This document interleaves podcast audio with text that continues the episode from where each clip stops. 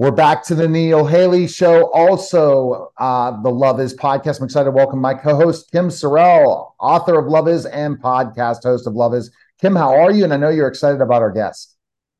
Hi, Neil. I am doing great, and yes, I'm very excited about our guest, Nick Shakoour. I hope I said that right, Nick. You Perfect. are a, quite a guy. So uh, the story goes, as I know it, that in fourth grade, your gym teacher saw this incredible talent in you. And pretty soon there was a, a school assembly where you were showcasing your incredible talent. You're a funny, funny man, and you've done so many things. I've got a grandson who loves you in the video games that you do, and oh, um, cool. probably some sons who do too, actually. And uh, and not to mention Care Bears and all the other wonderful things you've done. And now The Chosen. Nick, welcome to the show. Thank you so much for being here. Uh, wow. Thank you for having me. I appreciate it. All right. yeah, no problem. So, uh, interesting uh, story, your background. I'd love for you to expand on that a little bit. What a fourth grader's doing, imitating the teachers, I think. Is that how it goes? yeah, it was during PE class uh, with our PE teacher. His name is Rudy Benton. Awesome dude. He was more than a PE teacher. He was like everybody's favorite father or uncle. And um, and the really unique thing about him was he saw you. He actually saw you individually and not just as a whole, as a classroom. And what started off as him challenging each student to get up and make the rest of the class laugh uh, to show us how our diaphragms worked. I mean, this is how dedicated this guy was to health and fitness. He didn't want us to just do exercise. He wanted to teach us about how the body functioned. And uh, so each student gets up and does something else. And, you know, it was the quiet, you know, timid immigrant kid up until that point. And I, I raised my hand because as a kid, uh, I would always imitate uncles, aunts, you know, people in my family. My mom would put me in the middle of a living room and tell me, oh, now do this person, now do that person. I would just snap into their voice and become them. And uh, so I got up on stage and everybody was giving me kind of side stares like, this guy doesn't even talk. What is he going to do to make us laugh? Next thing I know, the whole class is cracking up. And I look to my left and Mr. Benton is in fetal position on the ground and his face is beat red. And he's just holding himself, holding his stomach because he's just in pain and laughing at the same time. So he comes up to me.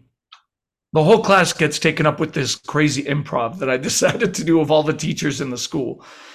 And uh, he puts his hand on my shoulder and he's trying to catch his breath. And he was like, Kid, you're hilarious. Can you do this for all my classes? And I was like, Yeah, okay, yeah. He goes and asks the school principal, Mr. Heron, at the time, and Mr. Heron said, Absolutely not. That is against the law. and uh, so instead, as a compromise, he convinces him to hold a special assembly two hours from that point, or three hours, where I'd be on stage doing this for the entire school and doing it for the teachers that I was parodying. and uh, so I'm on stage as a, was eight. I was eight years old or nine years old and Mr. Benton is to stage left, I think they call it, with the you know with the ropes in hand, and and I looked at him. I was like, Mr. Benton, I don't think I can, because I look out the curtains. I'm like, what am I doing here? And he said, No, you're going to be great. You're going to be funny. He just pulls the curtain, and I let it rip. And next thing I know, all the teachers were great sports, and I didn't get in trouble. the entire school was laughing. And, uh, wow. Uh, yeah, and it, I had such a rush that I, would never felt anything like that in my life. Like there was a river flowing through me effortlessly, and and uh, and, and and although I didn't really get into acting until my 30s as a serious kind of pursuit, uh, Mr. Benton saw that thing in me that nobody else saw outside of my own family. You know, it's interesting when you say that. So you didn't get in acting in your 30s. How did that happen? Like, what were you doing before that? Well, I did. I've done so many jobs. I've served tables. I've been a barback. I did junk removal service for Got Junk. um, I did get my college degree. Of course, I did it in cinema. I studied. I wanted to direct music videos and do voiceovers on the side. That was kind of in my mind. And voiceover an interest partook in that when my buddies in college started having me prank call businesses when they found out I could do voices. Um, but it really took, um, it really took uh, a breakup that went haywire and the economy crashing in late 2008, nine, um, and my finances dwindling. It took for me to lose everything to move back in with my parents. And um, my mom would just walk by my bed in the room, not by my bed, by my room, and just see me laying in bed every day, looking up at the ceiling, wondering what happened to my life. And uh, and one day she stopped, very very gently and very very low tone. She said, "Well, now that you've lost everything, why don't you do what you've always been good at as a kid, which is acting?" And then a little like fire, like a little match was lit in me, and I I sat there, and she just kind of walked away, and I still laid there, and I thought, hmm yeah, I don't have anything left. I barely have any money left in my bank. I don't have a girlfriend anymore. I don't have any obligations. Okay, yeah. So next thing I know, within the next couple months, I got myself a part-time job at a retail store in the hometown of my parents. I said, okay, I'm going to buy a computer and then I'm going to edit my own voice demo and I'm going to send it to all the agents in, in the Bay Area in San Francisco. And yeah, I am going to do it. I'm going to be an actor. and Next thing I knew, six months down the line, I was with an agency and I was booking voiceover roles in commercials every month. And I thought, wow. So eventually, three years later, moved to LA, got an animation voice agent. A year after that, an on camera agent. Everything just one thing led to another. But it, it, the biggest lesson that was it took all of these things that I saw as catastrophes at the time to realign me with what I believe God wanted me to do mm-hmm. because it came so easy. The voiceovers were like second nature to me. The, the acting was like second nature. And I thought, wow, okay, like let's, let's do this. And yeah, you have your slow periods and you have periods where you're questioning yourself, but, um, it was like, you know, God was guiding me the entire time and allowing things to happen that didn't feel comfortable in a healthy increment um, to lead me to where I am today. You know, that's so interesting. I heard an interview where you talked about coincidences, that all these coincidences were happening when you got the role of Zebedee and then you're in the airport and the two guys you run into are going to be your two sons james and john and and to talk to them and then other things happened and and that these coincidences started happening which uh you know looking back maybe weren't so coincidental along no. with all these other coincidences that happen throughout life right like how do you look at that it's it's definitely uh, it's, it's definitely not a coincidence. When I was looking at them as coincidence at the time, before even booking the role uh, in The Chosen, um, I, I had a talk with God and I said, you know, you probably don't even exist. Imagine talking to somebody and then telling them they don't exist. Um, and so all of these were him guiding me, but it was kind of like, in hindsight, I probably was a very stubborn child of his, fighting all of these paths that he's trying to put me on, where he's like, just stay still for a second, man. Like, so I can make this easier for you. And I'm just fighting everything along the way. Um, everything. I mean, one, one crazy thing that happened while we were shooting season one, I, I arrive and we're shooting for four days. I get a call from my brother in law the night before we were going to shoot the scene where Zebedee sends James and John off to follow Jesus. My brother in law says, Your dad's had a heart attack. We're in the hospital right now. My whole world was just thrown off. And I said, What? He said, Yeah. And I said, well, Wait a second. There were never signs of what? So I was looking up red eye flights. This is at 11 p.m. I get to my hotel room. My mom's telling me, Stay, don't ruin your career. I'm like, Mom, forget my career. What is going on?